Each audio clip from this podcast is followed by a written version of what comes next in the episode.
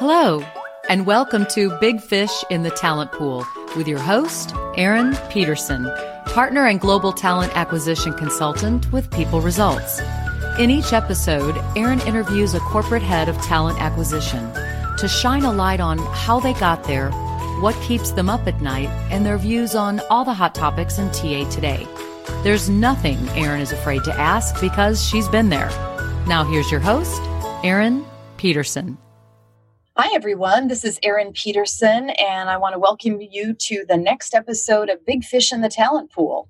I am here with Nancy Johnson of Adtalem. She's the V P of Talent Acquisition and Talent Development for Adtalem Global Education, terrific organization that is making a big difference in the world in terms of skilling people for what they need to do, as well as certifying them not only for global jobs that need to happen in normal times, but interestingly, in these times of the coronavirus, adding uh, significant skills to people who need to help us all and serve us um, as we recover globally from this pandemic. So with that, I will let my listeners hear your voice. Nancy, if you want to say hello. Hi, everyone. And thank you so much, Erin, for having me today. You have a really interesting background, Nancy. And I think what's most interesting is, and we'll get into this a little bit more in terms of how you built your career primarily in H R. And then as a senior professional, you pivoted to lead talent acquisition and talent development. And that is a, it's a kind of a unique skill set to bring all that H R expertise to play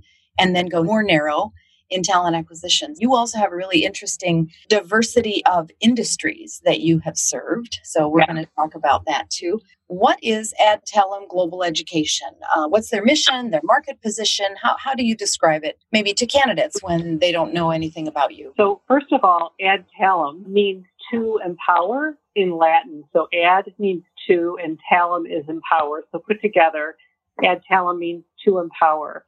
And the mission of the organization is really about empowering our students and our members uh, to achieve their goals in life, find their own personal success, and then with that success, make inspiring contributions to our global community. We are transforming the organization to become more of a workforce solutions provider.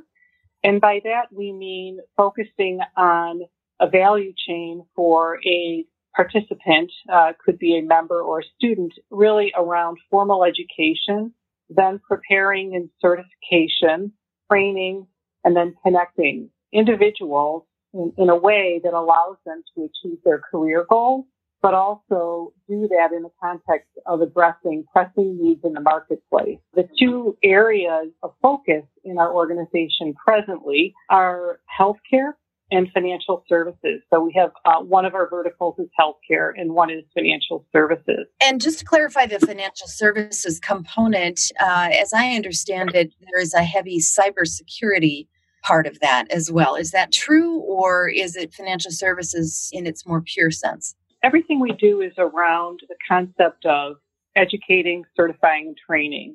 So in the financial services vertical, there's four businesses.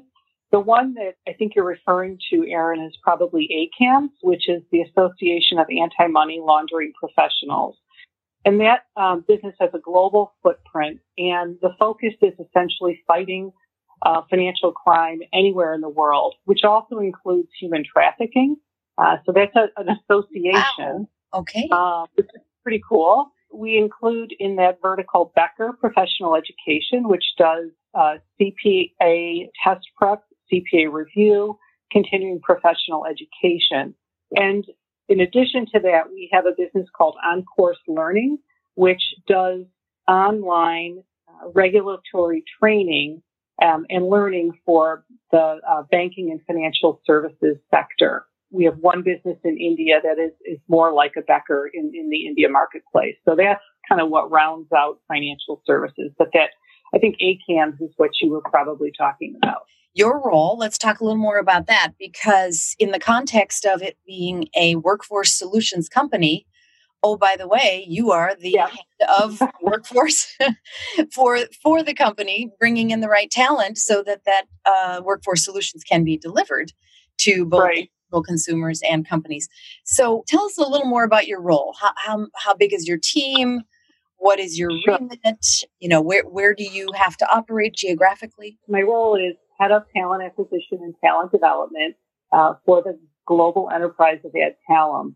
I work for the C H R O, Donna Jennings, uh, and I have teams in both areas, talent development team with with several people and also external contractors that help us to deliver our talent development strategy. On the talent acquisition side, uh, we do hire globally, primarily in the U S, but our global hiring occurs in the Caribbean. Um, it did occur in Brazil until the process, until what I spoke of earlier uh, around our divestiture of the Brazil organization. In addition to that, we'll be recruiting in Hong Kong, in London, and other um, geographies throughout the world in in much smaller sense. So the bigger bigger locations, I would say, at, at this point include the, are the Caribbean and uh, Hong Kong and London uh, is where we're doing more of our recruiting. Uh, the recruitment team, I have thirty people that sit on that recruitment team. One of them is in Hong Kong. And then I've got, out of that group, about five recruiters that specialize in international hiring, which has a whole uh, level of complexity to it for a variety of reasons. Yeah. Um, but one thing I'll, I'll mention is the type of recruiting. So we hire about twenty-five hundred colleagues a year. Uh, we uh, historically have hired about thirty-five hundred, but based on some of the business uh, transformation, that, that number shifted a bit. The kind of hiring we, we do uh, ranges everywhere from really highly complex roles, like trying to find a large animal surgeon who wants to be an expat on Saint Kitts and teach for our vet school. That's a small universe to begin with, and then it just continues to narrow, and then you have to find someone at the right time in their life that also wants to move to Saint Kitts. So that's like one of the highly complex type roles um, that we might hire. We also hire roles like uh, editorial professionals with expertise in anti-money laundering. That can be challenging. Nurse faculty for our uh, Chamberlain University organization. Uh, those are not easy to find in that there's just a shortage of nurses that want to teach because they can make oftentimes more money cobbling together a number of other uh, assignments and, and, and work uh, outside of teaching. So that can become challenging.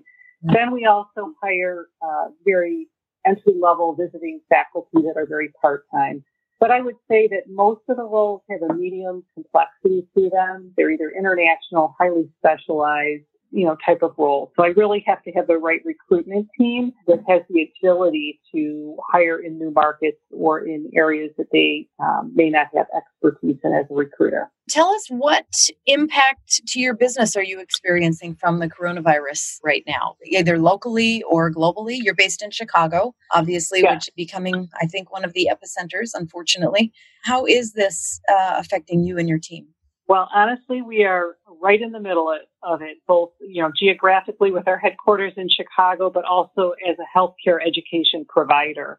I'll talk about a couple cool things and then a couple challenges. So right now, we, like other organizations, are, are donating hospital equipment, protective gear for healthcare practitioners, and um, actually having many of our faculty volunteer currently in hospitals that are desperately in need of healthcare practitioners.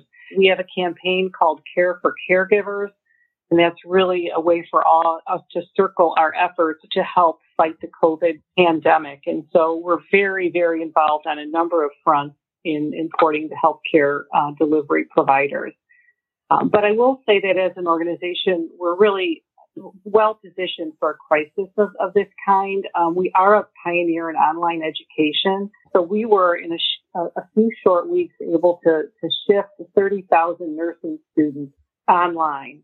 And that is, you know, we have both online courses today, but we also have face-to-face courses that we deliver through Chamberlain University. We were able to shift everybody online, completely online, in just a few days, as well as continue our medical education in a virtual sense for our medical schools and our vet school in the Caribbean. So that online platform has been really, really helpful, obviously, to have to continue our business operations during this time. We also went to remote work for all staff worldwide, and we have not missed a beat. So just different way of working, but we, we are just, we're continuing to deliver, which has been awesome. Uh, one of the challenges that we have is part of our medical curriculum for our uh, our med schools, the, the vet school, and then our, the curriculum for our nursing school requires on-site clinical education, and that has been a challenge, putting students in an in a uh, the compromised environments that we have right now in our healthcare, in our hospitals, and and you know in our healthcare clinics, et cetera. And so uh, we've had to work with our regulators to determine a different way to do that. Is there a way to do that in a virtual format for whatever period of time? So we're working through that. We have, you know, that's one of our biggest challenges because we can continue our education. Again, fortunate that we can do that for all of our students, but that piece of it is a little, is tricky right now um, until it's safer to put students back in those settings. Just to round out my comments here, I would say that, you know, as you look at the long term in what Adtalem Global Education does, is our two medical schools produce close to one thousand primary care uh, or family practitioners per year. We have thirty thousand um, nursing students. And so at a time when we're desperate for healthcare providers, we're an organization that helps produce the healthcare talent that's so critically needed right now um, and will be, even despite the Uh, corona pandemic, for the foreseeable future as we have a continually aging society. So, you know, we're, we're challenged like other organizations, but um, we all feel pretty grateful that we've been able to continue our operations and also contribute to, um, in any way that we can, to helping fight the, the corona uh, the corona pandemic. And so I just feel really, again, honored to be part of an organization that is in a place where we're helping. Yeah. Talk about making a difference where it matters. And also, you know, I'm thinking about the fact that, you know, there's been a lot said about how, as far as we know, this is the very first thing that the entire globe has been going through all at the same time. So there's just no part of our globe that's untouched, right?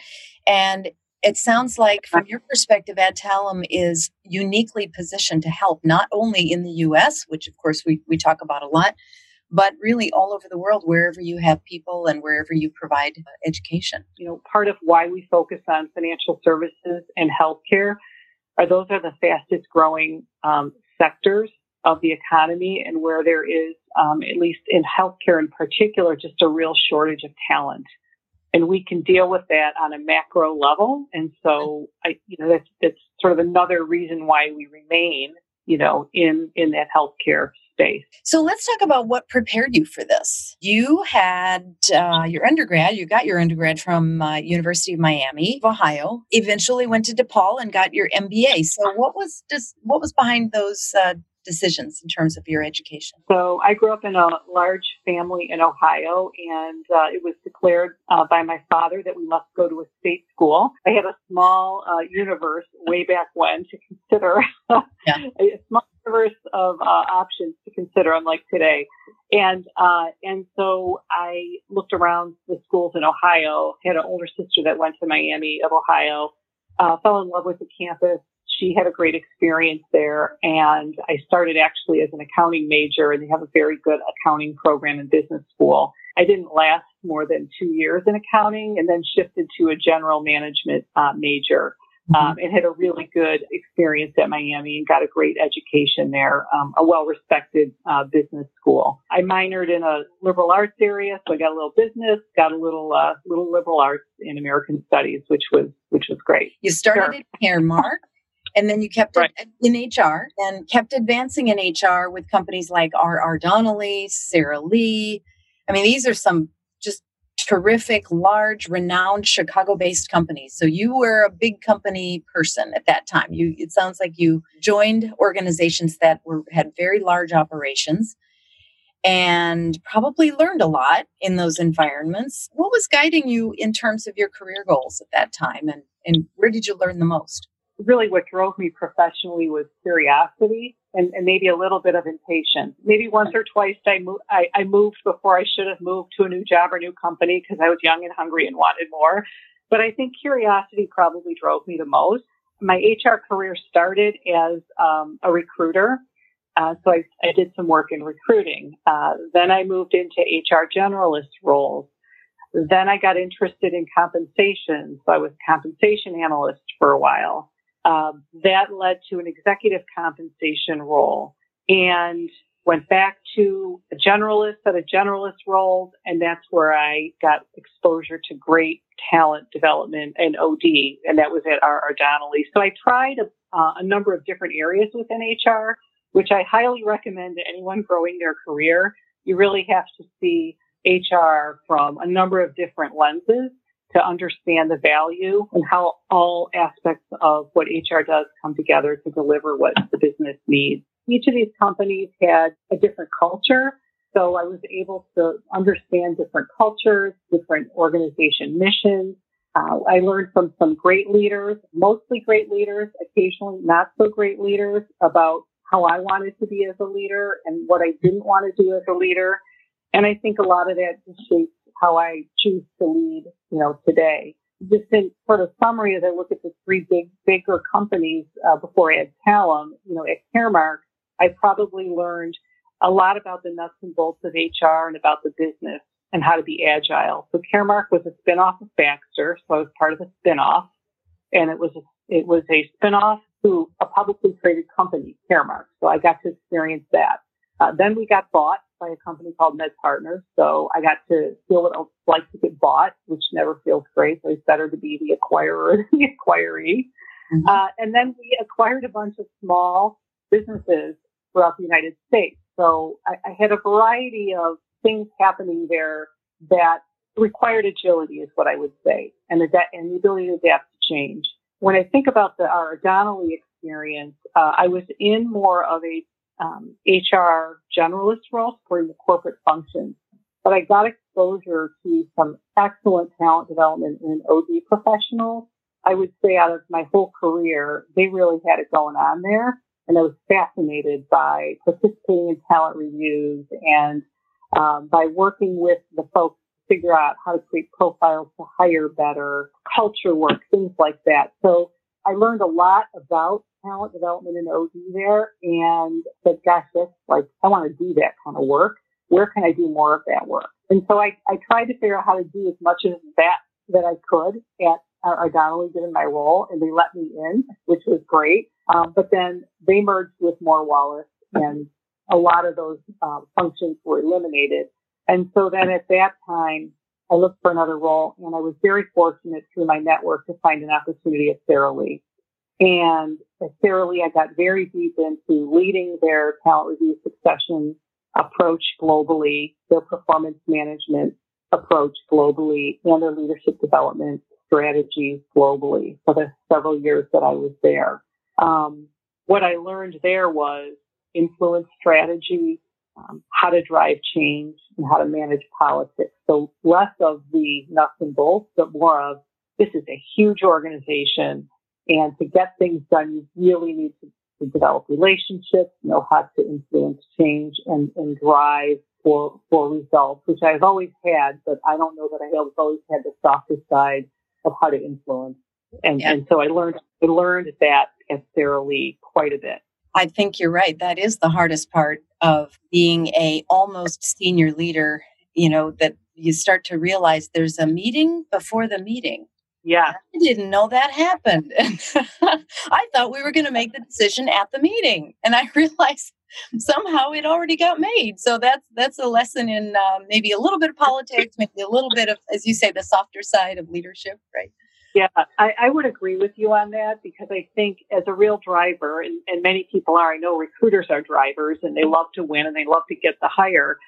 But my way of operating was, if my boss said, well, go develop this strategy, I just go develop the strategy and want to roll it in. And then I would meet resistance and, and not realizing that I hadn't talked to the right people to get them on board, and they were going to resist me unless I stakeholdered well with them. So I learned a few painful lessons. And frankly, right now in my organization, I'm viewed as a, a very strong change leader, but I learned that from yeah. the Sara Lee experience. Wow. I really appreciate that example, because I think, especially as aspiring leaders see other leaders above them operating well, they think they always knew how to do that. In terms of the coronavirus impact, uh, you know, how would you say that has changed things for you in terms of uh, the tactical side of the work that you're doing? Is there an impact from coronavirus, or is it really just part of the workforce change? You know, I, I, I will just say that we're we're a pretty agile organization. Three years ago, in two thousand seventeen, we had two two separate hurricanes hit uh, our medical schools, and um, we had to be quite agile in responding to those.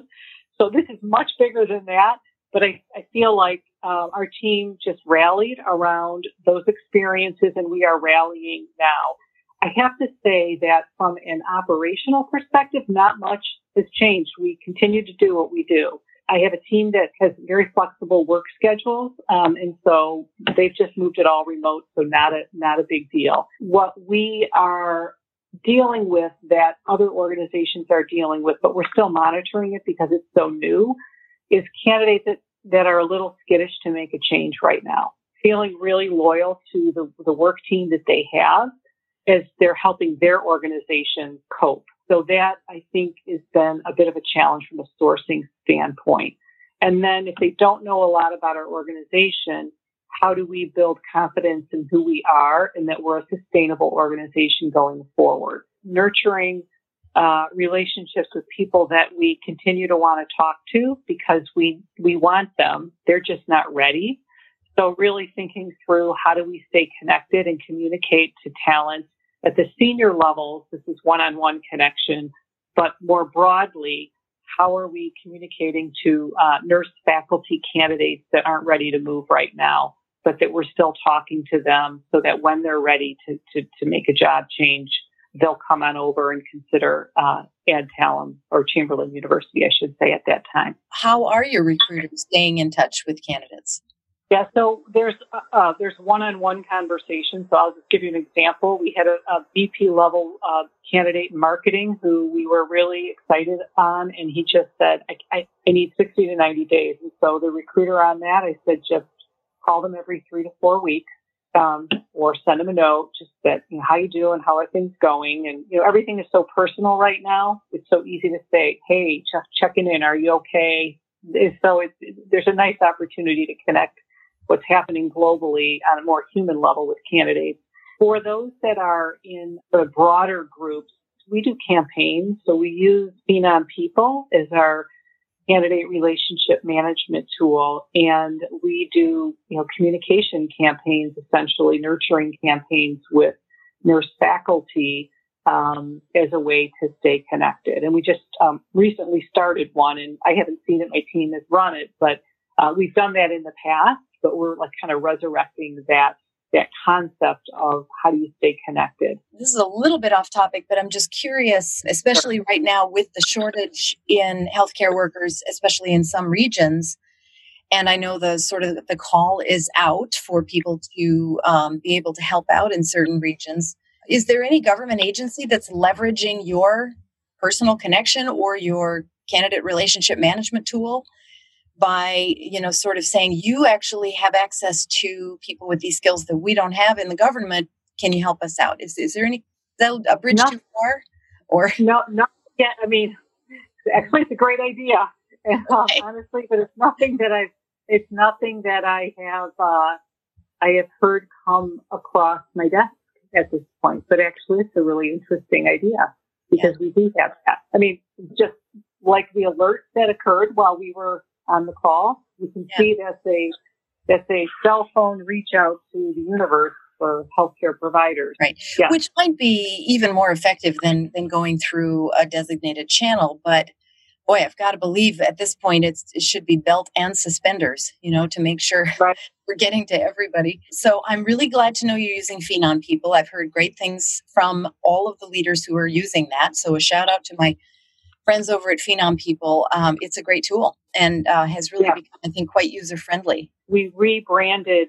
We have thirteen uh, career sites, and we just got through the exercise about nine months ago of rebranding those sites to make them much more candidate-friendly, and they were outstanding in that effort, and we really like the end product, which has helped us drive improved candidate flow. Nancy, we all have our failures, and most of us don't want to revisit them, of course.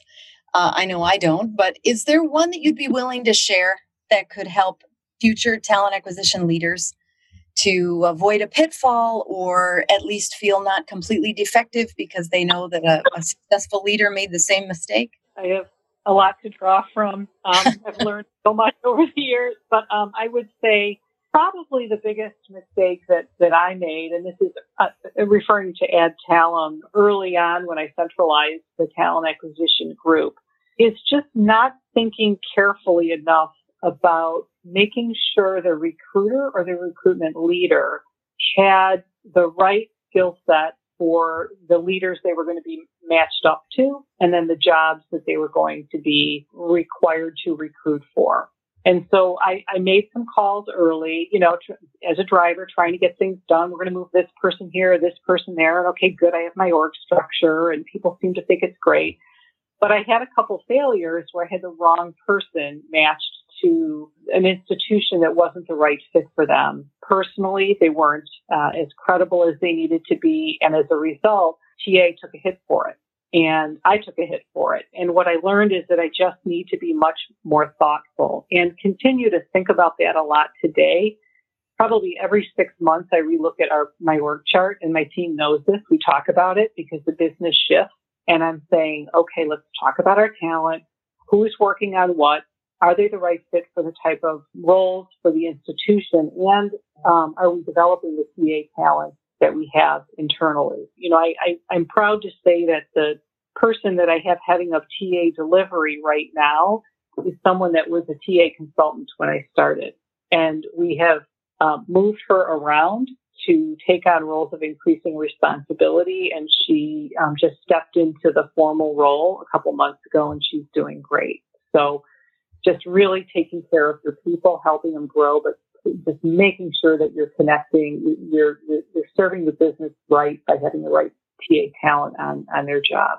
And what I'm hearing in there is that you're taking your own advice on the talent development front. It sounds like you do your own talent reviews and do them frequently yeah. enough that you never are in danger of get, things getting out of hand or something sort of devolving while you aren't watching. Absolutely. And, you know, the other aspect of that is uh, talking to our customers regularly about how our team is doing, both formally and informally. Formally, we, we do share metrics, and we have check-ins to talk about how we're delivering through data and facts, and we listen, but also sort of uh, so we can control the narrative too, which is the other challenge in T A is controlling the narrative. So the anecdote doesn't control the narrative, but also just informally. And um, making yourself available if something doesn't go well, and then coaching your team, you know, to improve if there's a challenge. To step back a second and, and explain for some of my listeners who may not understand that anecdote controlling the narrative point. That's yeah. a really important point in talent acquisition. So, so say more about what you mean by that. I probably talk about that for hours. It's uh, data and performance. Uh, and, and, and regular cadence of conversation helps leaders see the big picture of what you're delivering for them, so that when there's a once or twice or an occasional miss, and there will be, and there always are, that doesn't shape their perspective of the entirety of the T A team or the T A organization in the company. That is something that um, I talk a lot about with my leaders, is using the data and the facts to control the narrative, but being open to the feedback and not over defending the team when the feedback comes. There is a tendency often in leaders to over defend. Well, it couldn't be my team. That's, that's in, you know, a hiring manager. They don't know what they're doing, or they don't know good talent when it doesn't matter. We have to own something. When, it, when a hire goes awry, the way I look at it from a problem-solving standpoint is there's usually something happened on both sides. So let's examine what happened on both sides, and let's go first and own what we could have done differently. And if we do that first, nine times out of ten, that manager will say, yeah, you know, you're right. Here's what I could have done differently. And boom, you've got standing, and you can you can move forward. Yeah. Yeah, thank you. Great example. And and I'll add to that, um, in, in what I've seen actually recently, is that time to fill is often a metric that talent acquisition offers up to customers as proof that we are meeting expectations, in some cases exceeding. The problem is with time to fill that it only measures what was filled. And oh, by right. the way, it's the ones that weren't, weren't filled that are creating the noise. So we need to talk about metrics and then the anecdotes around them from a more complex perspective, I think. Absolutely. Yeah, I would agree with that completely. Yeah. And and really having that business lens, I, I think knowing the business and knowing the pressure they're under and viewing yourself as an extension of their team is something that I reinforce a lot with my P A team. And so, Nancy, what advice do you or would you give to a young professional who might come to you and say, I really want to be a talent acquisition leader. I want to be the top talent acquisition leader in my organization. What do I need to do to get there? What, what advice do you give? Sure. Um, the first thing is know the business and be practical. Put yourself in the shoes of the business leaders um, and think of yourself as an extension of their team trying to drive whatever business outcomes they're driving. So that's number one is know the business. The second one is take on the messiest, most difficult jobs, the hardest situations, the huge ramp-ups, the things that everyone says are never going to work, or the relationships are really broken, and volunteer to go in there and say, let me figure that out and turn it around. I will tell you that that, that is probably one of the best developmental experiences anyone can get is to run at the tough stuff and go prove that you can turn it around and you can change it. I think leadership, starting with um, leading a couple recruiters and then taking on you know, larger and larger teams over time is important because recruiters, sometimes people want to lead, but they don't want to do the work of leading. Mm-hmm. And so um, not all recruiters are great leaders because a lot of them are very in- independent and individually motivated. So we've got to find the ones that really want to lead other people and coach other people. And so I think just asking yourself, do you really want to lead or would you prefer to be an executive recruiter, which is a really important role and go up through an individual contributor line? Uh, increasingly, the comfort level with technology, technology offerings, implementations, analytics, I think more and more important. And so if you want to lead not just the delivery side, but the operations side and do the whole thing, you're going to have to take a stint in implementing a new applicant tracking system or some new tool or technology around talent acquisition so that you can see how the entire function operates within the sphere of, of the H R I S and the whole H R ecosystem. I, I, you know, this is more of a general comment. It's just really be a problem solver. So when, when you get tough feedback or the situations get messy, uh, run at them, try to figure them out, own what you can, and, uh, and move on. Tough stuff happens to everybody on the job, and there's always angst when it does. When you get the phone call and someone's complaining about your team, and you yeah. just want to Now, die a thousand deaths and you've got a pit in your stomach. You can spend days in that place, or you can try to manage how you spend time in that place and then get the information you need and then quickly move to action. I prefer the let's quickly move to action. Let's do it in an informed way, but let's move to action, own what we can, and let's let's go after it. Well, I think that is gold, that advice. So I'm gonna, I'm gonna say that's a great place for us to end. And Nancy, this has been such a pleasure. Thank you so much for sharing your experience with us, and a few of your battle scars, and the timeliness of uh, the mission of the organization that you serve. It's inspiring. So I want to thank you for all of that. Thank you so much. Uh, just have enjoyed our conversation today. Really appreciate it. We hope you enjoyed this episode of Big Fish in the Talent Pool. This podcast is independently produced in collaboration with E R E dot net, and we would love to hear your feedback. You can email Erin directly at E P E T E R S O N at people dash results dot com. You can also follow Erin on Twitter at Erin McPeterson, connect with her on LinkedIn, and learn more about her practice at people dash results dot com.